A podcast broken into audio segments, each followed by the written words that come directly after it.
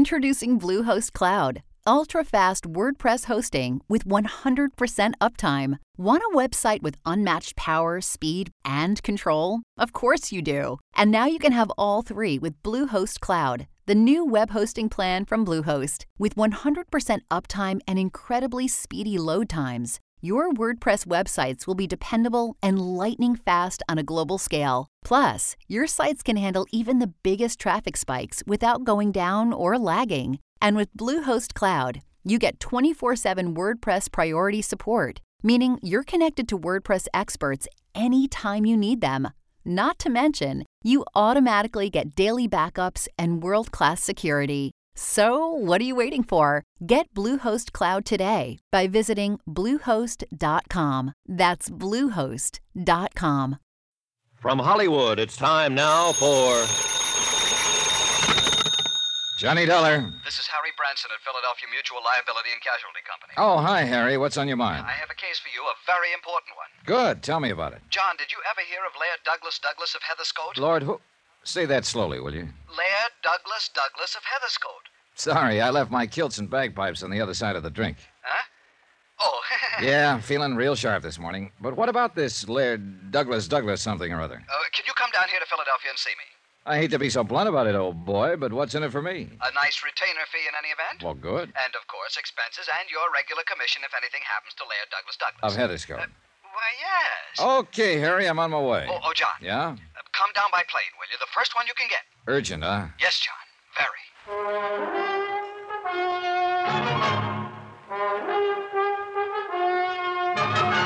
Tonight and every weekday night, Bob Bailey in the transcribed adventures of the man with the action packed expense account, America's fabulous freelance insurance investigator. Yours truly, Johnny Dollar.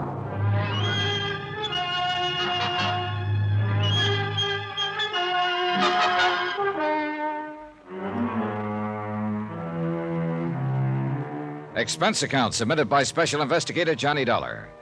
To Harry Branson at the Philadelphia Mutual Liability and Casualty Company, Philadelphia, Pennsylvania. Following is an accounting of expenditures incurred during my investigation of the Laird Douglas Douglas of Heatherscote matter, whoever Laird Douglas Douglas is, and whether investigation is the proper term at this point, who knows. In any event, well. Expense account item one, 2250, air transportation and miscellaneous, Hartford to New York to Philadelphia. For a change, I decided to stay at the Benjamin Franklin. Not only because it was convenient to Harry Branson's office on Walnut Street, that is the office of Philly Mutual Liability and Casualty, but because I'd heard it was a nice hotel. It was. And it was convenient to everything else in the center of town theaters, good restaurants, nice stores, even a nightclub. Well, anyhow, when I got to my room, I found a half dozen urgent messages that Harry had called. Pretty good indication that his lordship, Douglas Douglas of, or at least this case, was pretty important. So instead of bothering to unpack, I had the bellboy dump my luggage, tipped him, and was standing there debating whether I'd better forego a quick shower and change of clothes when the phone rang. Johnny Dollar. John, didn't you get my messages? Why haven't you called? I've been waiting to hear from you. What's wrong? Hey, take it easy, Harry. I just this minute got in. Oh, well, I hope you're coming right on over here to my office. What's the matter? Something happened to this client of yours? No, not yet. But being you, you're expecting the worst, huh?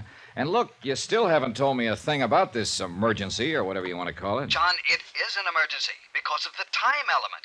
You see, oh, why do we waste time on the phone? Well, this was your call, not mine. All right, all right, I'm sorry. I'll be waiting for you. And Harry, I'll be there.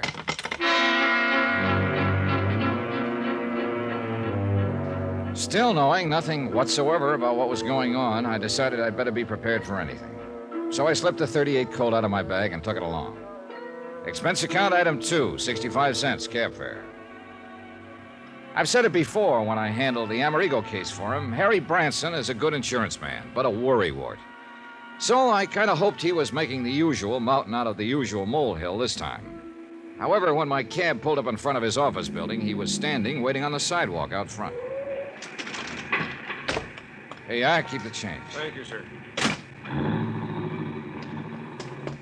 John, John, what took you so long? Huh? Thank goodness you're here. Harry, what are you doing out here? Lose your office or just forget the key? I almost wish I had. John, we have a problem. A serious one. Yeah, with Laird Douglas Douglas of uh Heatherscote, Heatherscote. He's up in my office Yeah, now. sounds like international intrigue. Has Scotland declared war on us or something? This is no time for levity. He's up in the office now, and you must take over immediately. It's a very serious situation. Come. Okay. Oh, now, what's it all about? Has Laird Douglas died and. Oh, no, no, you said he was up in your office. And I'm sure you don't mean just his body. Yes, he's there with Mrs. Peter Malcolm Kelly Van Pyton. Kelly Van. Huh? Are you kidding? I certainly am not. You see, she insists that you act as his bodyguard. Oh, now, wait a minute, Harry. Unfortunately, or rather fortunately for you, 13th floor, please. Yes, sir. Uh, Unfortunately, I said 13th floor, operator. Please, quickly. Yes, sir. So, Harry? Unfor- Young man, will you please start this elevator immediately? Gotta wait for the signal, sir. Signal. This is an emergency. Take off. Immediately. Emergency? Yes, it involves Laird Douglas Douglas of Heatherscote. Oh, well, sure, if it's. Who? Good man, good man. Okay. Now, you were saying, Harry, Was I? uh, unfortunately something. Oh, oh, yes, of course. Fortunately for you, she was quite cognizant of the fact. Who was cognizant? Mrs. Peter Malcolm Kelly Van Pyton. She knew about the excellent work you did for us in connection with the Ricardo Amerigo case not long ago. Excellent detective work, she called it.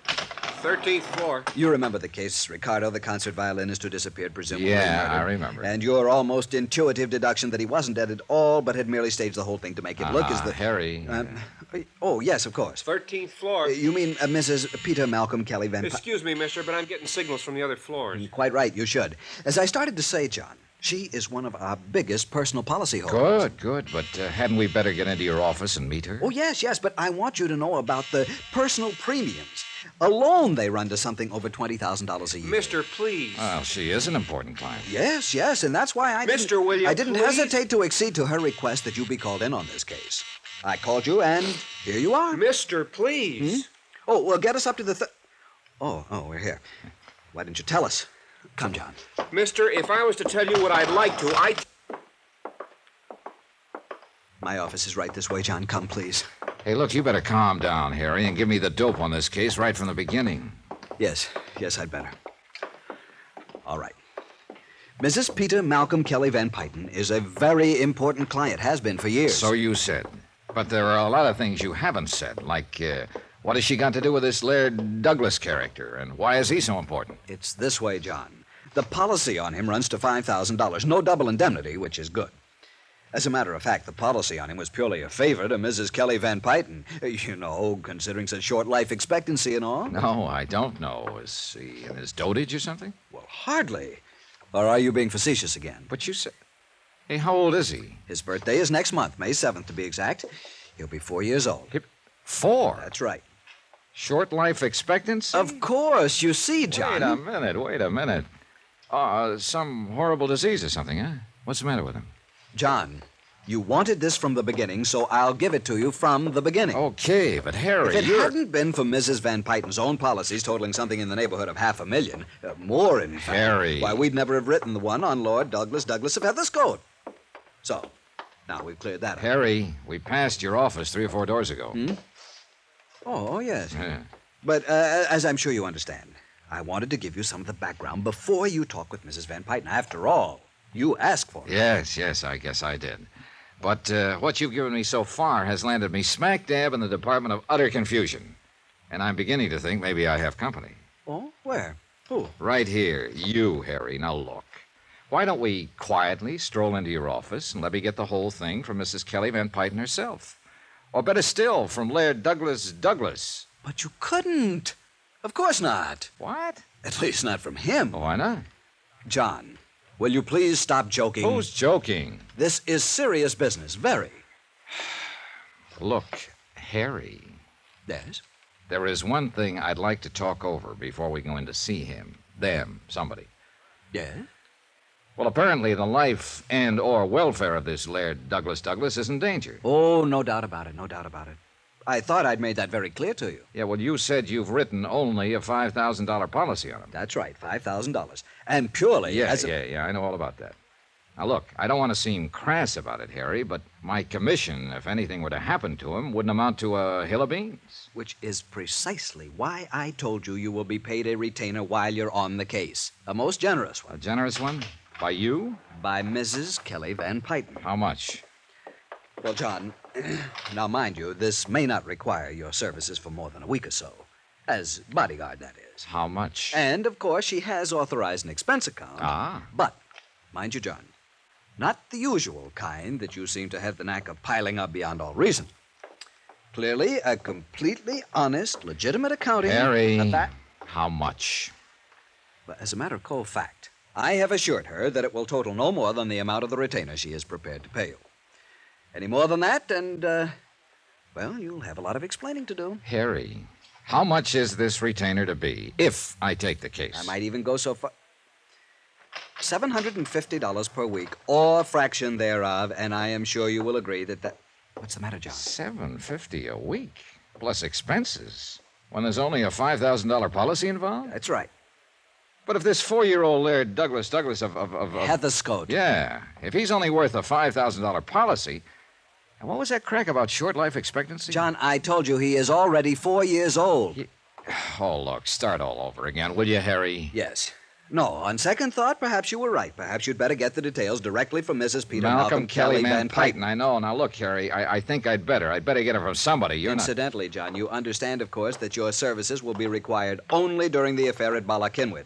And not one minute No, thereafter. I don't understand. What's Bala Kinwood? Out around Westchester, outside the city, one of the suburbs. Very nice suburb, too. That is where Leah Douglas Douglas. Of Heatherscote. Yes, John, that is where he will appear. And you or Mrs. Kelly Van Pyton, or both, if you think his life will be in danger. Exactly. Oh, John, I knew you were just joking me all the time. I wish I knew. Uh, here we are, and everything will be clear to you.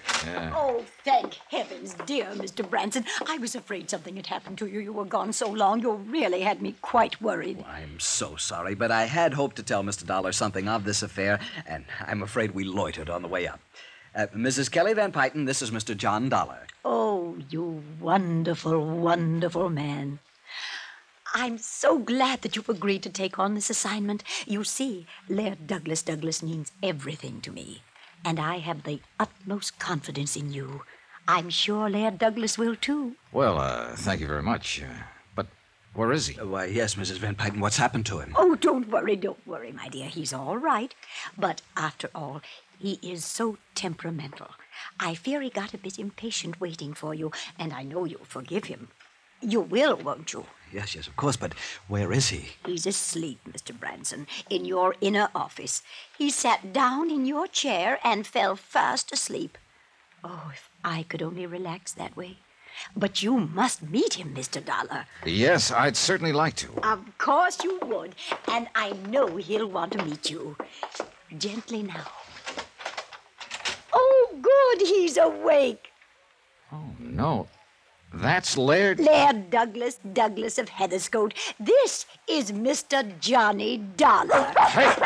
Holy jumper! Hey! Douglas, Douglas, no! Let go of Mr. Dollar's leg. Douglas, dear. Douglas!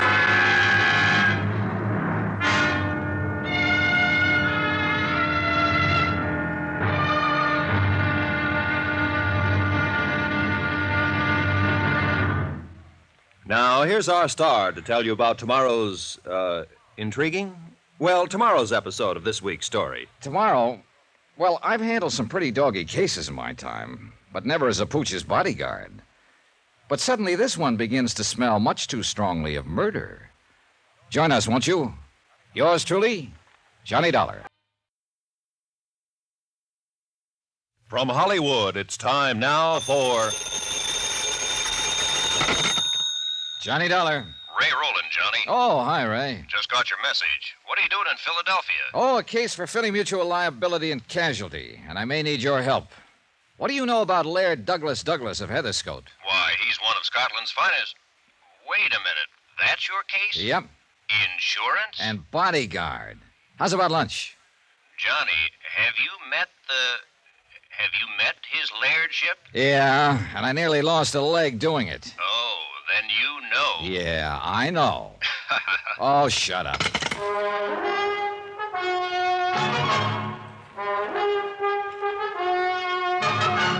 Tonight, and every weekday night, Bob Bailey in the transcribed adventures of the man with the action packed expense account, America's fabulous freelance insurance investigator. Yours truly, Johnny Dollar.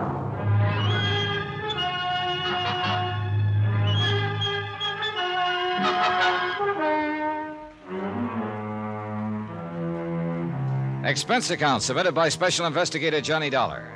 To the Philadelphia Mutual Liability and Casualty Company, in connection with my investigation, or rather my involvement in the Laird Douglas Douglas of Heatherscote matter. And I wish I'd had some idea of what I was getting into before I ever left Hartford. But it's too late now. Expense account item three, thirty-nine fifty. One pair of slacks. For within a few minutes of my arrival in Philadelphia, Harry Branson of Philly Mutual buttonholed me and dragged me up to his office to meet two important clients he had. First was Mrs. Peter Malcolm Kelly Van Pyton. Oh, you wonderful, wonderful man. I am so glad that you've agreed to take on this assignment. Laird Douglas Douglas means everything to me, and I have the utmost confidence in you. I'm sure Laird Douglas will, too. And then came, well, Mrs. Van Pyton made the introduction.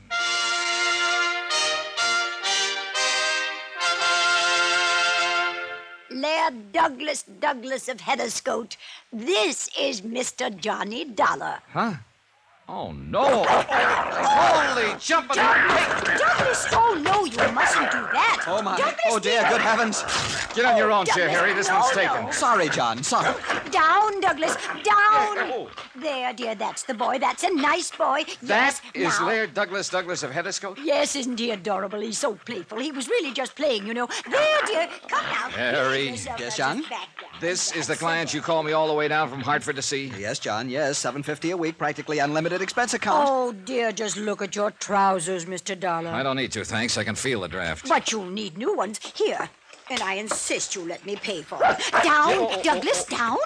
Here, Mr. Dollar. Will a hundred dollars be enough? Uh, gee. No, here, a hundred and fifty. I can see those were very, very nice. Well, uh, you See what I mean, John? Here, please. Now I insist you take it. And if it isn't No, no, enough, no, no, thanks. That's plenty. But now, Harry, you listen to me. John, I know what you're going to say, but as I explained to you on the way up you here to my explained office, plenty, but not nearly enough. but I tried. I really I tried. think you and Boys. I had better have a quiet little talk, Harry, and the sooner the better. Oh, boys, please, can't you do that another time? Please come down from those chairs so Mr. Dollar can meet Douglas and we can make all the arrangements. Please? Mrs. Van Pyton, that's precisely what I want to talk about. You really look very funny up there. And see, Douglas does want so much to be friends with you. Yeah, you sure it isn't a piece of my leg he wants? Oh, no, of course not. Here, Mr. Dollar, just give him one of these biscuits. I have them specially baked for him, and he'll be your friend for life. Really? Huh?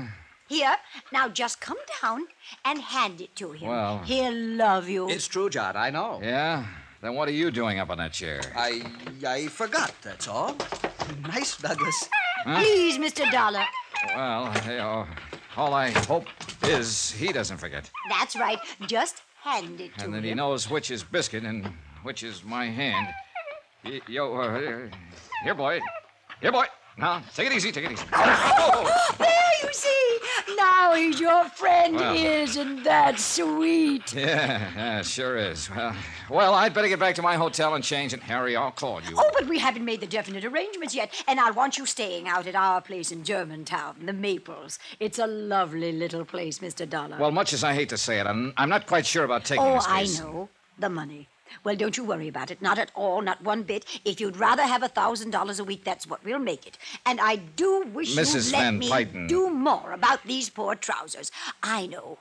Why don't you go straight over to Wanamaker's men's store and have them tailor you a whole suit? Wouldn't that be nice? You'd look lovely. You've in it. already given me more than enough to Oh, buy us. that. Now just forget it. Now you have them make you anything you want, and just charge it to me. Oh, and look, Douglas dear is licking your hand. I knew he'd like you.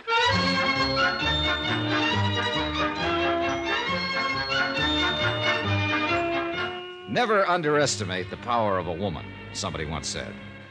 Or maybe they should have said never underestimate the power of a fast buck or a thousand bucks. Anyhow, Mrs. Peter Malcolm Kelly Van Pyton had set her heart on my handling this whole affair, and she simply wasn't to be denied.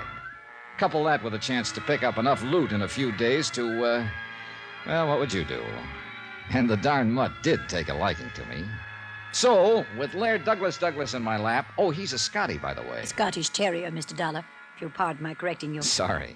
And it's all because of the show at Ballakinwid on Friday. Delaware? Uh, B A L A C Y N W Y D, John. Yes, Bala Kinwid. Laird Douglas Douglas simply must win. Not only best of class, but best of show.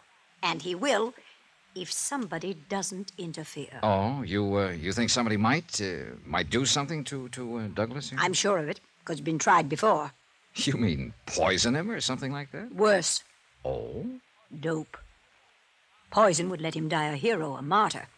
But drugs would keep him from winning the show. oh. I... Well, what makes you suspect somebody might try it? As I said, it's been tried before. Huh? Last year and again a few days ago. And if Harrison R. Kenworthy thinks he can do it again, he's mistaken. Then you know who did it before. I refuse to divulge any names. But you just said Mr. Dollar, I will not tell you. All I ask is that you watch over Laird Douglas Douglas until he has won the show. Oh, and if he does win, as I'm sure he will, I'll insist that you accept a nice bonus so you can see I'm very, very serious. And so it went on for another half hour or so, and finally she left after I'd promised to pick up my bags at the hotel and move out to her joint in fashionable Germantown. I talked a few minutes longer with Harry Branson. I'm so glad you've agreed to take this on, John. As I told you, Mrs. Van Pyton is the most important individual policyholder we have, and doing this favor for us. Harry, it's not the Mutt Show at Bala Kinwood or Laird Douglas or Mrs. Kelly Van Pyton or you I'm doing this for. It's purely love of the green stuff. Whew. That old dame must be really loaded. John, she has so much money. She, well, she doesn't know how much she has. Industrial empire, that sort of thing. All right, all right. But, Harry, if word ever gets around in the trade that I came down here to play bodyguard to a mutt, so help me, I'll have your head. Yes. Uh, but now, hadn't you better go on out to the Maples? Well, first I want to know about this Harrison R. Kenworthy she mentioned. Oh, that. Yeah, that. She accused him of doping up her Scotty. Well, she really doesn't know, and it, it's really quite complicated. How do you mean? Kenworthy owns a beautiful Kerry Blue Terrier, Lady O'Diddy's Rollama Maine. Lady, holy cats, and no pun. Why can't they give an honest dog an honest name? Look, we'll call her Mimi. Go ahead. Hi, dog lovers. Ray, just in time. Meet Harry Branson, Ray Rowland. Oh, we know each other. Hello, Harry boy. Mr. Roland. Sure, Harry called me in last year when these two dogs were at each other's Of course, he throats. doesn't mean that literally, John. You see, Mr. Roland is quite an authority on show animals. I've held it against him for years, ever since school. Well, there's no need to hold it against him And particularly. I don't You mean see- that literally. Oh. Well, John boy, so you came down to help yourself to a handful of dear Mrs. Kelly Van Pyton's coin. More power to you. I knew Harry would call you in on the case. Felt it in my bones. And brother, you may be in deeper than you think. Oh, what's that supposed to mean, Ray? Has Harry told you about the villain of the piece, Harrison R. Kenworthy? I was just starting to when you so rudely. Yeah, well, Johnny, the whole setup is a riot, but just remember one thing. Yeah? A lot of people have been killed in riots. Now, what's that supposed to mean? I'll tell you what he means. Let John. me He tell mean- it, Harry, it would take you all day. Uh, sorry, no offense. All right. Go ahead, Ray. Go ahead. Okay, Bella Kinwid is the biggest event of the year in the doggy set, okay? Okay. All right, Mrs. Kelly Van Pyton owns Laird Douglas Douglas of Heatherscote, real fine Scotty. Yeah, good tea, see? Hey, those pants are really gone. Anyhow, Harrison Kenworthy owns Lady O'Diddy's Rolamar meme, Carrie Blue. Mimi. Huh? I'd get indigestion trying to say that other name. Okay, Mimi. They're two pretty good dogs, especially Mimi. International championship blood and all that. But Mimi's the better dog. Douglas won't stand a chance. I've tried to tell her this, but Well, go on, go on. okay. Harrison Kenworthy loves Kelly Van Pyton, see? Oh, loves her money. Him? He's loaded, too. No, I think the old coot really loves her, and I think she loves him. Right, Harry? Yes, I think I'm inclined. to agree. Right, but now get this. Yeah? She won't marry him until her Laird Douglas beats his Lady O'Diddy, uh, Uh-huh. Mimi, far and square at the Ballakinwood show. How do you like that? Are you kidding? Oh no, John, it's an accepted fact. that Right. Miss- So what happens for over a wait year a minute, now, Ray. Wait a minute. If he really wants to marry her, why doesn't he just let her dog beat his? and let her be one up on him right from the start? Never. No, boy, he'd never live it down. You don't know these people. Well, this is about the craziest thing I ever heard of. to you and me, sure, but to them it's deadly serious. Are they in love with each other or with their dogs? Well, it's not just love where the dogs are concerned, but pride, which is just about all a lot of these old lonely millionaires have to think about, to live for. Yea, sometimes even unto the fifth and sixth generation. Yeah, okay, okay. I'll take your word for it. But now she said something about her dog being doped at the show last year. Oh yes, John. You see, it was just a couple of days. Right, just before the finals. It was an attempt to murder the dog with poison, but emergency care both times pulled Laird Douglas through. She told me it was only some kind of a dope that was Oh, used. sure, sure. We kept the truth from her. You don't realize it, boy, but if that dog were to die, she would. Fact. Oh, now, Ray. Oh, yes, John, and the insurance company must keep that dog alive in order to obviate having to pay off her. Right. After all, her policies amount to over Right. half- It may sound absurd to you, Johnny, but it's no joke. As I said, you don't know these people. But look, it still doesn't make any sense. You just have to take my word for it, and it's happened right here in Philadelphia. Yes, John, and we held the policy. It was an old lady. Right. named- So there you have it. Okay, okay, I'll, I'll believe you. And so the finger points at Harrison R. Kenworth. Well, she might like to think that, uh, especially since she doesn't know that poison was used both times, but I don't. What's more, the police feel the same. Oh, now, if you say police dogs, I'll slug you. John, there are times when this sense of right, humor of Harry, yours. dead right, and I do mean dead. No, in all seriousness, Johnny, if I were you, I'd duck out of this assignment. Now, don't say that, Ray, unless John No, is no, no, go, go ahead and say it. Something ought to start to make sense around here. All right, listen. The reason I'm sure Harrison R. Kenworthy had nothing to do with the attempted poisonings, the reason the police were called in, the reason I think you ought Will to you get, get out to of the this- point, Ray? On each occasion, Mrs. Kelly Van Pyton had a bodyguard attending Laird Douglas, in addition to the dog's governess, and medicos, and so on. Get to the point. Each time, in order for the poisoner to get to that dog, Ray, please. each time the bodyguard was murdered. Still want this case, Johnny?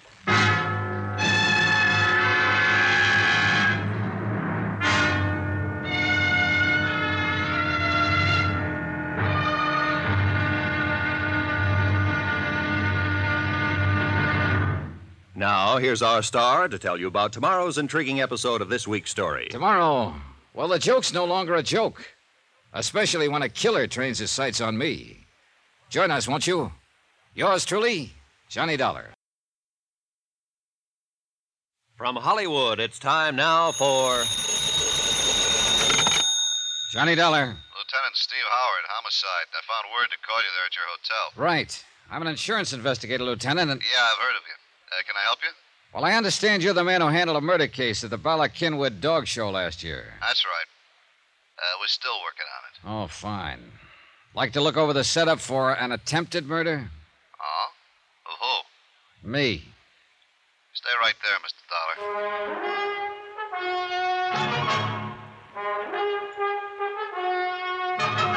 Tonight, and every weekday night, Bob Bailey in the transcribed adventures of the man with the action packed expense account, America's fabulous freelance insurance investigator. Yours truly, Johnny Dollar.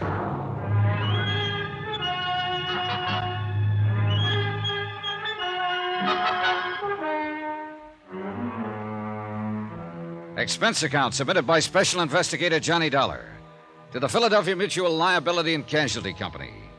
Following is an accounting of expenditures incurred during my investigation of the Laird Douglas Douglas of Heatherscote matter. And at this point, that name is no joke. Expense account item three, 70 cents cab fare from the office of Harry Branson to my hotel. It was at Harry's office that I got the craziest assignment I'd ever taken bodyguard to Laird Douglas Douglas of Heatherscote, who turned out to be a dog. And I mean that literally. A purebred Scottish terrier who rated high enough in dogdom for somebody to make a couple of attempts on his life. Right now, it looked like somebody wanted me to be next. Uh, what's all this talk about an attempt on your life? Here, Lieutenant. Take a look at this handbag of mine. Huh? Wait, don't touch it. Huh? I left it here on this little luggage stand about an hour ago, right after I checked in. Only before I left it, I opened it and took out my gun. So? So when I got back, just before I called you, I found the bag as you see it now, locked again. Oh, now look here, Mr. Yeah, Dollar. I know, I know. But if a chambermaid had been in here, there would have been other signs. You know, bed turned down, fresh towels in the bath, things like that. Boy, you're a suspicious man. You sure you didn't lock it yourself after taking your gun I'm out? sure. Anyhow, instead of opening it, I started to pick it up to put it on the bed to unpack. Here now, you lift it. Why? Because it weighs close to 25 pounds, and that's too much for nothing but an extra suit, a few shirts and shorts, some handkerchiefs and the like. You check with the desk? No callers that they know about. Well, let me see. Yeah, that is pretty heavy. And it doesn't tick. Now, look here. Yeah. Do you see where somebody on the fire escape used a pry bar to shove this window open? Well, Oh, yeah. And those marks are fresh. Very fresh. Operator, get me Central Police. Expense account item four. Check for twenty nine fifty to the nearest Bond clothing store for one pair of trousers to replace those torn by Laird Douglas Douglas of what's his name when I'd first met him in Harry's office. Item five. Phone call to Mrs. Peter Malcolm Kelly Van Pyton. Well, don't you worry, Mr. Dollar. If you're delayed, you're delayed, and we'll just expect you here at the Maples when you get here. Your suite is all ready and waiting for you. I'll be there as soon as I can. Oh, I do hope you've had a suit made to replace those trousers little Laird Douglas tore. Why don't you have a couple of suits made and just charge them to me? Thanks. Maybe I'll get around to that. Goodbye, Mrs. Van Pyton.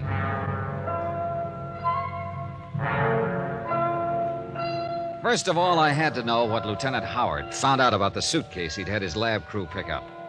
I took a taxi to headquarters. That's item eight, 65 cents. Why, glad to see you, Dollar. Sit down. Well, what'd you find out? Dollar, that bag of yours had enough soup in it to blow out half the side of your hotel. And Ah, I was right. Yeah, professional job, too. Straight wire rig that would have gone off when you opened the bag. Brother, I guess my lucky star is in the ascendant. What made you suspect a booby trap, Dollar? Last year and a few days ago, somebody tried to poison a dog. Well, do I know. Laird Douglas Douglas of Heatherscote, Blue Ribbon Scotty, belonging to Mrs. Peter Malcolm, Malcolm Kelly Van Pyton, yeah. Right. Apparently, the whole reason for it was to keep the pooch from winning the best of show at the annual dog festival, or whatever you want to call it, out at Ballykinwood. So I've heard. I think it was more than that. Oh, wait a minute. Now, don't tell me you subscribe to the idea that if the dog were to die, Mrs. Kelly Van Pyton would probably kick off, too. No question about it. Okay. Well, you don't know her yet, or you wouldn't be so skeptical. Her whole life revolves about that dog. And her money, of course. Now, from what I've seen, she just throws that away. Of course she does. At least in small quantities. You know, a thousand or two here or there, even a hundred thousand to some school or library or something where it'll show. But even that's only a drop in the bucket to her. Lieutenant, I don't quite see what you're driving at. Well, she is one of the remnants of a class in this country, fast dying out, thank goodness, that for generations has been cultured and conditioned into thinking that money is everything, that their whole destiny is to control vast industries, lands, railroads, oil, shipping, and people. People, Dollar, by means of their sheer financial prowess. But I thought our present tax yeah, situation... sure, their day is almost done, but the few who are still around, like Mrs. Kelly Van Pyton, are hanging on for dear life, trying to add to their power. Hey, Steve, you make a sweet, gabby, eccentric old lady sound like an ogre. She is, no question. I'm sure she doesn't realize it. Simply because this whole attitude has been so thoroughly ingrained into her all her life? That's right. Oh, well, we'll see. Yeah, you'll see. Well, look, let's get to the point. Who do you think might be trying to get rid of the old lady? I haven't the least idea. Well, uh, no family? Relatives? Only living relative is her nephew, Warren Staley. Ah, Nothing. you sure? Haven't been able to pin a thing on him. Where can I find this Warren Staley? At the Maples. He lives there with her, huh? Yep. And you're sure he would be her only beneficiary? Yep. Uh-huh. Uh-uh. Good luck, Dollar. Lieutenant Howard seemed to know what he was talking about. Nonetheless, I decided that the nephew, Warren Staley, would at least be a start, and the sooner I could move in at the Maples, the better. Item 9, 780 cab fares back to my hotel and out to the Maples in the suburb of Germantown. When I first saw the place, I could hardly believe my eyes. It looked like a regular castle perched atop a small hill. Even the gatehouse, nearly half a mile from the mansion, was big enough to house several families. But the mansion itself, wow. A rather stuffy looking butler, after practically climbing up my family tree, escorted me to the reading room. Mrs. Kelly Van Pyton and guess who? Whoops! Oh, easy now, Doug. Oh, Mr. Dollar, I'm so glad you're here. And look, he remembers you. Yeah. Isn't that sweet? Yeah, it is. Attaboy, Doug. Easy Oh, now. and please call him Douglas. Huh? After all, the name Doug sounds so common, doesn't it? Oh, you really think he cares, Mrs. Van Pyton? Eh? Oh, you're joking, aren't you? Mr. Branson said you had quite a sense of humor. Yeah, down boy. now, did Hastings show you to your suite? The butler? No, but he took my things. Then I'll show you. I'm sure you'll love it and be quite comfortable. This way, please. Yes. Uh, you coming, Doug? Uh, Douglas? Yeah, yeah. Attaboy. attaboy. Do you see how happy he is having you here? I am too, Mr. Dollar. Now we just. Oh, Warren, darling. Huh? Hello, Santa. Mr. Dollar, this is my little nevy, Warren Staley.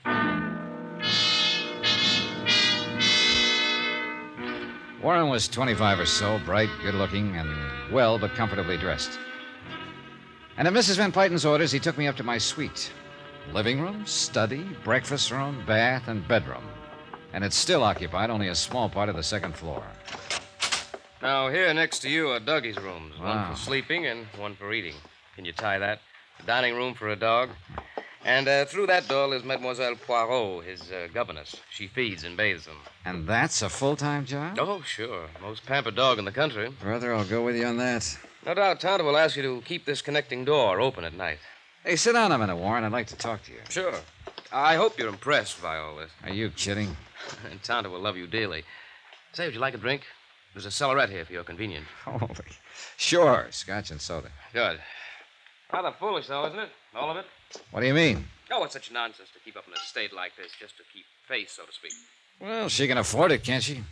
Are you kidding? You sound as though you don't enjoy this life of luxury. Yeah, here's your drink. Enforced luxury to keep up the honor of the family. And I resent it. Oh? Without ever having to lift a finger, do an honest day's work. When she's gone, I'll be one of the wealthiest men in the country. That's bad, huh? Do you think it's strange that a fellow would like to stand on his own feet for a change, make something of himself, by himself? Well, why not just pack up and leave? You don't know Tonto. No, I guess I don't. Oh, it's really more than that. I'm the only member of this family left, aside from Tonto. So I understand. I'm the only one left to carry on the Van Pyton empire. Now drink up. Wait a minute. Branson used that term, too. Yes, empire. Not only enough security to sink a battleship, but controlling rights in steel, utilities, and most important of all, East Moreland oil. I see. And what's most important about that is that I'll survive to keep control of East Moreland from Kenworthy. Harrison R. Kenworthy. Yeah? There's been a battle over East Moreland oil for, for generations between the Van Pytons and the Kenworthys. Say, tell me, does Kenworthy have any heirs? One, his son, Ronald, I see. What sort of a fellow was he? good friend of mine. We waste a lot of our time together. Oh, uh, drink up, Mr. Dollar. I'm ready for another, and you haven't even touched yours. Yeah, well, listen. I'm going to lay some cards on the table. Shoot. Somebody's been trying to get at Laird Douglas, the dog, presumably as a way of getting at your aunt. It's true. If anything would have happened to little Dougie. Okay, okay. I'll take your word for it. Now, because of the intense rivalry between your aunt and Kenworthy, or rather between Laird Douglas and his pup, Lady O'Diddy's Mimmy, or whatever her name is, anyway, Kenworthy should be number one suspect. When you know him, you'll cross him off your list. So Lieutenant Howard has told me. But, uh, go on. All right, all right. As sole beneficiary of the Van Pyton Empire, as you call it, you come in as fast number two on the list. I can understand that. But unless everything you've told me is a fancy fairy tale to throw me off, then. Every. Everything I've told you is. is true, Mr. Dollar. Hey, what's the matter with you? Nothing. Go on. Okay. And mind you, Warren, I'm not forgetting for a minute that there's been a couple of murders involved in this whole screwy business, plus an attempt on my own life. Attempt on. on your. Dollar? Hey, hey, what gives you? Are you plastering on a little over one drink? No, listen to me. I know. Now I know, and I can tell you, Dollar, Tell me what? the answer, the, the whole thing. Dollar, Warren, what's the matter with you? I can't breathe. Hey, you. Warren. drink meant for you. Don't touch.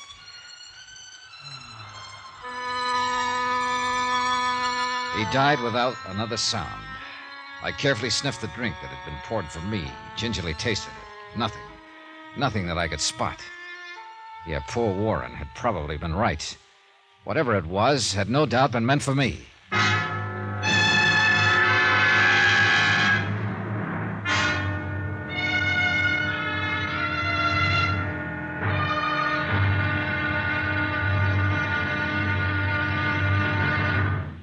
Now, here's our star to tell you about tomorrow's intriguing episode of this week's story. Tomorrow, things and people finally begin to line up on the case. Just well enough for it to blow sky high. Join us, won't you? Yours truly, Johnny Dollar. When you need mealtime inspiration, it's worth shopping Kroger, where you'll find over 30,000 mouth-watering choices that excite your inner foodie. And no matter what tasty choice you make, you'll enjoy our everyday low prices, plus extra ways to save, like digital coupons worth over $600 each week. You can also save up to $1 off per gallon at the pump with fuel points. More savings and more inspiring flavors make shopping Kroger worth it every time. Kroger, fresh for everyone. Fuel restrictions apply. From Hollywood, it's time now for. Johnny Dollar. Lieutenant Howard, homicide. Oh, hi, Steve. Hi. As you know, I've given orders for you to be confined to your suite out there at the Maples until I can get some of the lab crew out there. You don't think I murdered Warren Staley? Apparently, you were the only one who was with him when he died. Now, look here. I'm the one who's kept even the family out of here. What's more important, you're the only one on the whole estate who might be trusted to keep things intact, any possible evidence. So please don't leave your room. Okay, diplomat, I'll sit tight.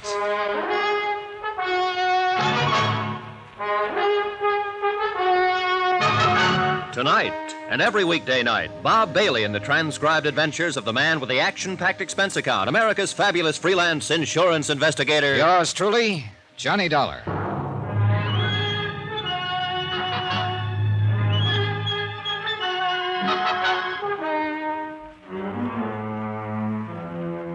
Expense account, or rather report, submitted by Special Investigator Johnny Dollar to the Philadelphia Mutual Liability and Casualty Company, Philadelphia, Pennsylvania, in connection with my investigation of the Laird Douglas Douglas of Heatherscote matter. No need to itemize expenses at this point because there are none. The magnificent suite in which I'm parked out at the sumptuous mansion of Mrs. Peter Malcolm Kelly Van Pyton is fine. Except for the body of young Warren Staley, Mrs. Van Pyton's nephew, draped over the arm of the easy chair in which he died a few minutes ago. I'd called Lieutenant Howard at Homicide on the phone in my room immediately, and within minutes the nearest patrolman was stationed outside my door, refusing admittance even to the lady of the house. After all, this was the third murder that tied up with the Scottish terrier who started all this, Laird Douglas Douglas of Heatherscote. While waiting for Lieutenant Howard and his crew, I shaved, showered, and changed my clothes. Then, about ten minutes later. Well, Dollar? Yeah, Lieutenant. Ah. See what you mean. Yeah. He seemed like a nice kid, too. He's all yours, Doctor. Go right ahead. Very well, Lieutenant. Here, Paul, just sit like you do. Okay, for pictures, Yeah, Lieutenant. yeah, go right ahead, Sergeant. Okay, excuse me, Doc. Hey, before you get started, man. Okay, Dollar, let's have it. What happened? Well, Warren brought me up here himself, and I sat him down to ask him some questions. You suspected him, didn't you? In spite of what I told you. Sure. As sole beneficiary of the Van Pyton estate, empire as he called it. Yeah, well, what do you think now? That you were right, that he was clean. My Anyhow. boy, my poor darling Warren, where is he? No, take your hands off me. My boy Just a is minute, Mrs. dead. Van Pyton. No, you can't keep me out. This is Well, my own house, and this is my own Yes, nephew. I, I'm my sorry, boy. but you'll have to wait until we can get Oh, everything clear. this terrible, Uh, look, terrible Mrs. Van thing Pyton, if that you'll has just wait until we finish. Just a minute, Lieutenant. Hey, whoa, young fellow, hold on a minute. Who are you? Johnny Dollar, who are you? Ronald Kenworthy, his best friend. What happened to him? He was poisoned. Poisoned. And where were you? How could a thing like this happen if you were Whoa, going with. Ronnie, just calm down a minute. How long have you been here in the house? Why, half, three quarters of an hour, something like that. But I don't Where? Where were you? see. Well, I was down in the reading room with Mrs. Van Pyton. All the time? Len out in the garden. Alone? Yes, except for a few minutes while I talked to Hastings, the butler out there. What were you doing in the garden? I was on my way up here by the back way to see Warren. I've always used the back staircase from the garden ever since we were kids together. This suite of rooms used to be our playroom ever since I can remember. All right, all right. Go on with what you were saying. Well, then about that time, or a few minutes later, I don't know exactly, I heard the police car come screaming up the driveway. That was the first that any of us, Mrs. Van Pyton or Hastings or I, that any of us knew that something was wrong, that something had happened to Warren. But now look here, Mr. Dollar, All I right, don't. Kenworthy, you two. What? You'll have to leave with Mrs. Van Pyton until we're through in here. Oh, please, Ronald, help me. Help Well, me. but I. Go ahead, Ronnie, go ahead. Oh. All right. Oh, come on, you poor old dear. Ah, poor old dame. Sorry for her. You finding anything, Doc? Yes, I think so. I certainly think so. Be with you in a minute. All right. You better go on with what you were saying, Dollar. Well, not much more to say, Lieutenant. Warren felt the same way you do, that Branson at the insurance company does. If anything happened to the dog, Laird Douglas, it'd be the end of Mrs. Van Pyton. That the murders of the dog's handlers, caretakers, were purely incidental to attempts on the dog's life. But. But what? Well, he apparently was as concerned over this whole thing as we've been. Said he had a very strong theory about who might be back of all this. Who, did he tell you? He was about to when this, whatever it was, hit him. Well, I'll tell you what it was, Lieutenant. Yeah, Doc? Oh, uh, this is Mr. Dollar. Oh, yeah, Mr. Dollar. Norfolk acid. Same thing that killed the two dog handlers and was used on the dog itself. I can tell without further examination. Wait a simply minute, by- Doc. Wait a minute. If the dog got the same thing that killed a couple of grown men, A dog with a much more sensitive stomach, unused to all the strong food and drinks the human stomach is constantly abused with, the dog would immediately regurgitate and retain only a minute amount of the panorphic acid. I see. In the case of Warren Staley here, it was added to the Scotch whiskey he drank. Traces of it in his glass and a, in a full glass beside your chair. Well, Doc, have you checked those bottles in the cellar right? Uh, just about to. Uh, Uh, which uh, bottle did he pour that out of, Dollar? The one right next to that bottle of VO there. He. Wait a minute. This isn't the same bottle. What? Well, the one he poured from was half empty. This is nearly full. Hey, now, what's the matter with you boys? You let somebody switch bottles a minute ago. Oh, Oh, Now, wait a minute. Wait a minute. Nobody else came in here besides Mrs. Van Peyton and young Kenworthy? Hastings, the butler, but he just stood in the doorway. That's right, Lieutenant. Yet somehow, between the time Warren Staley poured those drinks and now, somebody switched bottles. Unless you're wrong about this, Dollar. no sign of the poison in this one, Lieutenant. It's the only Scotch bottle.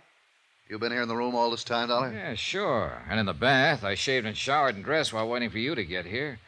But only after one of your men came and parked outside the door. Well, where does this door lead to? It's the dog's quarters, two rooms. Oh, I see. Come on, Dollar. You might wait for us. What about that door beyond? Oh, that. Mademoiselle Poirot, the dog's governess. Well, where was she? How should I know? I didn't even meet her. I... Ah, the follies bergère. Yeah, I, I guess I should have knocked. Who are you? Why you come in this way while I'm dressed Uh, myself? uh, uh, sorry, mademoiselle, we're the police. Police? What have I done that you should see me this way? Well, nothing, ma'am, nothing. But but how long have you been there in your room? Only two minutes. I came in the back way to change my clothes. Yeah, that was obvious. It's my day off. I have big date. not now, you haven't. Get dressed, and I'll send an officer in to escort you downstairs. Come on, Dollar. No, you cannot do this to me. I've done nothing wrong. You cannot make me stay here. Say, Pete, send somebody around the back way to cover the governess and take her downstairs for questioning. Yes, sir. Hey, Ransom. Yo. And Johnny, looks like you goofed. Hmm? While you were showering, somebody came in through her room, through the dog's quarters, and did the bottle switch on us. Oh, well, then we're even. Yeah, we're. What? You have very carefully mussed up any fingerprints that might have been on those doorknobs. Oh. Uh, Jerry, see if you can get any prints off those doorknobs back there. Right. If I haven't wrecked them. But, Johnny, if I didn't know about you and your reputation, I'd peg this on you so fast you'd. You haven't been holding out on me, have you? I assured him that I hadn't, then went downstairs to the monstrous living room and sat in while we went through a routine questioning of everyone in the household.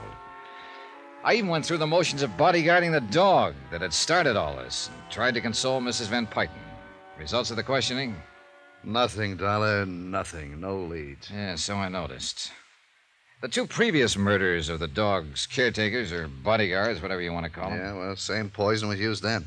In their food as well as the dogs. But why? Why, Steve? Why? Why they? To keep them from helping Laird Douglas when it hit him? Well, more likely because those handlers had got wind of the attempt to poison the dog and suspected who was trying to do it. Yeah, yeah that makes sense. Yeah. So there's one thing you're overlooking, Dollar. What's that? The intended victim of this last poisoning was not Warren Staley, but you. Oh, brother, I'm not overlooking that for one second. Yeah, and that's why I asked if you were holding out anything on me. Because it would indicate that you have a lead, or at least suspicion about someone. Sure, sure, I got a lot of suspicions. Ronald Kenworthy, his old man, the butler, heaven help us, even Mrs. Van Pyton. Maybe even you, Steve. But when it comes to evidence, eh, Yeah, I know what you mean. Well, I've got work to do.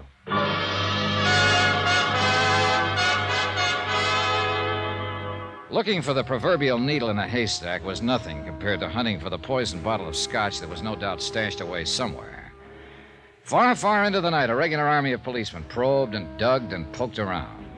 They opened drawers and closets and cabinets, pounded on walls, looking for sliding panels and secret compartments, went through the trash, sifted a trash heap, dug up any freshly turned earth they could find on the grounds, even climbed trees. Yeah, they prowled through attics and basements, looked everywhere. Result? Nothing. Meanwhile, I stayed close to Mrs. Van Pyton, and I'll say this for her. In spite of her almost silly infatuation with that dog, she showed real strength of character. We sat alone together in the reading room. I know, Mr. Dollar, there's nothing I can do to bring Warren back. Therefore, there's no point in simply s- sitting here weeping over him. Yeah, that's true. But it isn't easy because it meant more. to- I'm sorry. I, um, I want to ask you some things, Mrs. Van Pyton. I suppose this is the wrong time, but I. No, ask me, Mr. Dollar. I think I know what you want to ask, and now, now that this last terrible thing has happened, I hope, I, I pray that I can help you. Well, I had quite a talk with Warren before he died. Oh, oh, I'm, I'm glad. Warren would have been the sole heir to the Van Pyton estate. Yes, he alone would have carried the honor, the prestige of the family after my passing. Oh, no. Surely you didn't think that he could have been behind those other terrible murders. Quite frankly, at first I did. But he told me something else, and it's bothered me. About Mr. Kenworthy and his son. Ronald? Oh, no, Mr. Dollar. He was supposed to be Warren's best friend. You said supposed to be. Well, I. I Warren made don't- it very clear that if the Kenworthys could somehow acquire the Van Pyton holdings, either by Mr. Kenworthy marrying you. I have told Harrison R. Kenworthy. yes, I know. If Laird Douglas wins the show from his Kerry Blue Terrier, you'll marry him. Yes. And I still think it's a screwy idea. But the fact remains it's apparently true. Quite true. Neither you nor Mr. Kenworthy has too many years ahead, if you'll forgive me. Mr. Dollar, what? So there's now only one person left to benefit by the death of Laird Douglas, of Warren, of you, and ultimately of Mr. Kenworthy. Good heavens, Mr. Dollar. That's right. Ronald Kenworthy. Well? I know. I know it. I think you've said enough, Mr. Dollar. Ronald, Yes, I heard it all. Mr. Dollar, I think you've said too much for, shall we say, your health.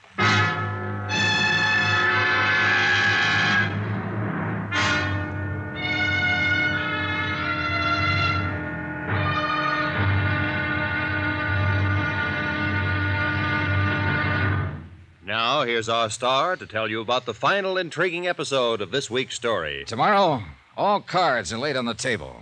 And believe me, the deck proves to have been stacked right from the beginning. Tomorrow, the wind up. Join us, won't you? Yours truly, Johnny Dollar. From Hollywood, it's time now for. Johnny Dollar.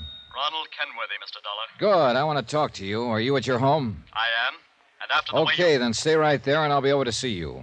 Why don't you send the police instead? What's that supposed to mean? A few minutes ago in Mrs. Van Pyton's library, before you kicked me out, you practically accused me of the murder of her nephew. Did I? Well, didn't you? Didn't you? All right, Ronnie, just calm down and stay put until I can get over there. You mean you aren't afraid I might try to take a powder, as you high handed detectives like to put it? You mean you aren't worried that. Ah.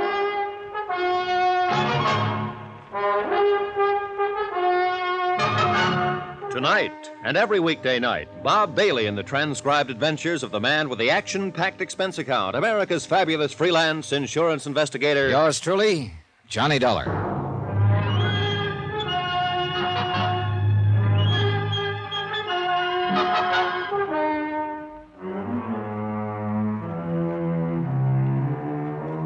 Expense account submitted by Special Investigator Johnny Dollar to the Philadelphia Mutual Liability and Casualty Company. Following is the final report in my investigation of the Laird Douglas Douglas of Heatherscote matter. The whole case started out almost as a lark when I discovered that I'd come to Philadelphia to act as bodyguard to Laird Douglas Douglas, and for a fat fee and virtually unlimited expense accounts. Me, bodyguard to a dog. But it ceased to be funny when I learned that the dog's two previous caretakers had been murdered, and when, only a few hours ago, an attempt was made on my life that ended with the death of young Warren Staley. Yes, Mr. Dollar, I see. I guess I was so upset by the death of my nephew that I, I didn't realize the attempt was really made on your life. The second attempt, Mrs. Van Pyton. What? Shortly after I arrived in Philadelphia, somebody planted a booby trap in my suitcase in my hotel room. Good heavens, no. And you think that Ronald Kenworthy did that too? Well, what do you think? Well, Oh, yes. Now that poor dear Warren is gone, there's nothing to prevent the Kenworthy estate from achieving control of the Van Pyton holdings. That is, if I were to die. Go on. Upon the death of Harrison Kenworthy, the whole financial empire would be inherited by his son Ronald. So I understand. Ronald. And he would be the wealthiest, the most powerful man financially in the United States. Ronald, who pretended to be Warren's best friend, who pretended to love me. It's a terrible thought, isn't it? Apparently adds up, though, doesn't it? There is no question of it. But what evidence have you? None yet. Well, then I'll help you get it. And I can do it, Mr. Dollar. I may appear to be only a wealthy, foolish old woman who dotes on her pet, Laird Douglas, but I'm not. I'm astute, shrewd, and clever. Since Peter, my husband, died, I alone have managed this estate, this financial empire. I use the word again. With my money, with my. Oh, yes, I can do it, Mr. Dollar, and Ronald will be made to pay for these terrible things that he has done. I, uh, I admire your confidence. Nothing, no one can stand in my way. You see, I'm only sorry that a few minutes ago you didn't keep him here, make him face it. I'm going to see him now. Oh, where? At his home. I understand the estate adjoins this one. Yes. But please, look out for him. Shoot first, Mr. Dollar, What? because now he may act like the cornered rat that he is. I decided to walk across to the Kenworthy estate in the hope the fresh air would help clear my thoughts. Logical as it all seemed, I didn't like what I just heard. Then luck, pure, unadulterated luck. As I walked across the broad lawn between the main house and the gatehouse, I passed the garage building with its Rolls Royce, two Cadillacs, and a station wagon. And then I saw him. Andy LaFord, alias Andy Fortune, alias Andrew Ford, one of the cleverest second story men in the country, with a record on the West Coast as long as your arm. A man who would do anything for money. He was idly going through the motion of dusting off a car. I walked past quickly, not sure whether he'd noticed me or not. I hope not. For it was one of his ilk who'd had to plant the booby trap in my hotel room, who could have slipped the poison into the liquor that killed Warren Staley. I turned in at the gatekeeper's house. Uh, Mr. Dollar, I saw you at the question. I want a about that telephone, young- quick. Uh, well, yeah, uh, right here, sir. Is something Thanks. wrong? with- Operator, get me Central Police, emergency. Good heavens, Mr. Dollar. Something The man else there in the happened? garage polishing cars. Uh, Andy? How long has he been here? Oh, a year more. Ever since the dog show at Valley Kitten. Well, what does he do? Year. Oh, the driving for Mrs. Van Payton, but uh, something going Hello? Give me Lieutenant Howard, homicide.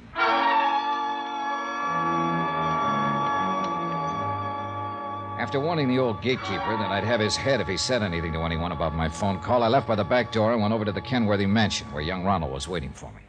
I must say, before we go any further, that I resent the way you ordered me out of the Van Pyton house a few minutes ago. Yeah? Well, I'm sorry. Whether you suspect me or expect me to help you in this case, it was hardly... Lonnie, you knew Warren Staley. Very well. We were the closest of friends, confidants. All right. Just how much did he really care about the Van Pyton estate? Fortune, whatever you want to call it. To put it bluntly, he wanted none of it. And I'm afraid his aunt rather resented it. Why do you say that? Because her whole life she's been obsessed by an almost overwhelming lust for power. When Warren finally rebelled against this, she tried not to show it, but she hated him for it. Unlike my father. Oh? I feel as Warren felt. And my father and I together have been laying the groundwork for dissipating the Kenworthy estate into corporate setups that will benefit many instead of just us. Does that sound strange to you? Well, it sounds like true philanthropy, if you mean it. You must believe me, it is, and I do mean it. Oh, I won't suffer, of course. I'll still retain some control here and there, but I'll have to work at it instead of just carrying on the tradition of the idle rich. I'll be a man. I hope you're telling me the truth, Ronnie. I believe you are, and I'd like to meet your father. You will. Needless to say, it was much harder for him to break from this tradition of financial power than for me. So perhaps you can see why I admire him above all other men. Anything else? I'll see you later. I was worried about you, Mr. Dollar, going over there to see Ronald Kenworthy alone after all that has happened. Yes, you should have been, Mrs. Van Pyton. Especially if you noticed that I passed by the garage on the way. What? I happened to notice someone there, and I think it answered a lot of questions for me. It was Andy Lafort. Andrew? My private chauffeur? Is that all he is? Oh, do you know him, Mr. Dollar? Look, I took on this case, Mrs. Van Pyton, because you offered me a fee too good to be turned down and an almost unlimited expense account. You haven't answered my. I should have got wise then and there, but I thought your great passion for your dog was just an amusing foible of an immensely wealthy, kind of foolish old lady. Oh, Laird Douglas is a dear one, isn't he? Why, Mr. Dollar. Let me add things up. A few minutes ago, you told me that thanks to your wealth and a very sharp, clever mind, you'd let nothing stand in the way of anything you chose to do. Please, Mr. Dollar, I don't think I understand. All right. You made a contract with Harrison Kenworthy that you'd marry him when and if Laird Douglas beat that pup of his at the dog show.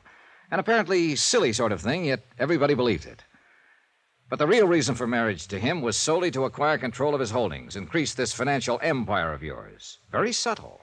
Kept you looking like a cute, whimsical old lady. Why, this is the most absurd thing I ever heard of. So I thought at first, but let me go on. Oh, please do. When you realized that Laird Douglas wasn't ready to beat that dog of his, rather than admit defeat, rather than lose the chance to make this marriage, you ordered the murder of the dog's handlers. Then the contract was still in force, just delayed. I won't listen to such terrible things. You'll listen whether you like it or not.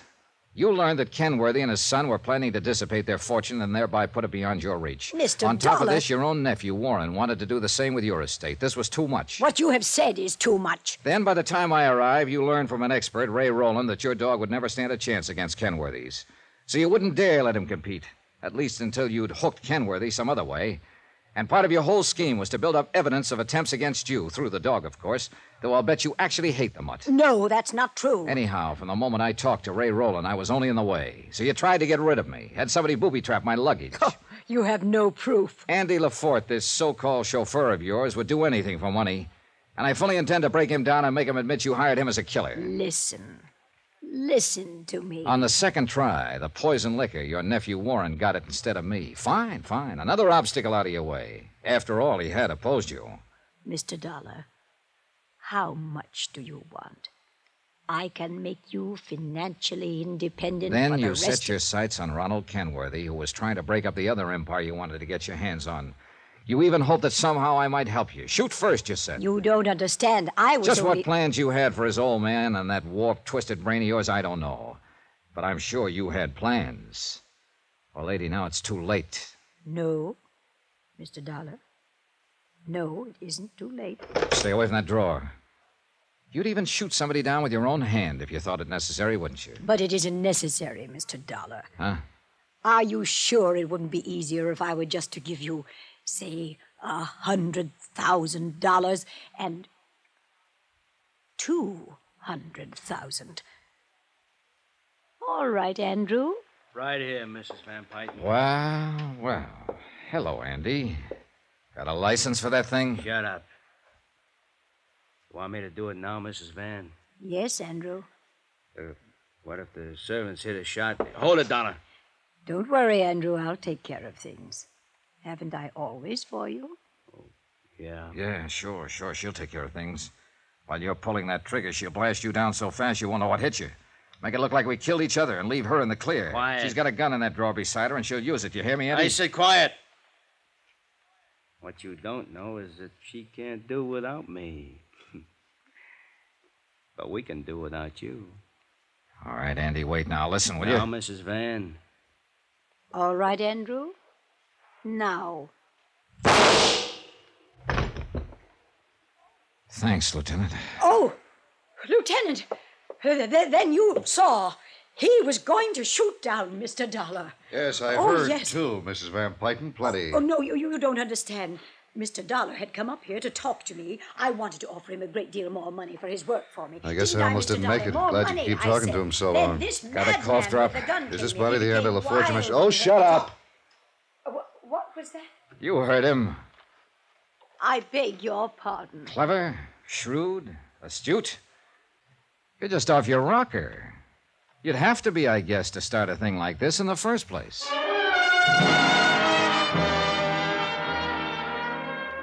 Well, I guess by the time the estate and inheritance laws get properly applied, the Van Pyton empire will be spread around the way Warren wanted it. Expense account item 10, 2890, fare and incidentals back to Hartford. Total, including fees, $1,113.40. Remarks? I'm glad I'm poor. Yours truly, Johnny Dollar.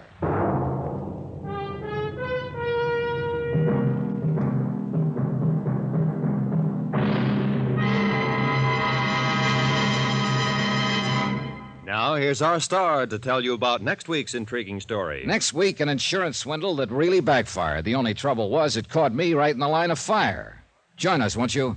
Yours truly, Johnny Dollar. This is the story of the one. As a maintenance engineer, he hears things differently. To the untrained ear, everything on his shop floor might sound fine, but he can hear gears grinding or a belt slipping.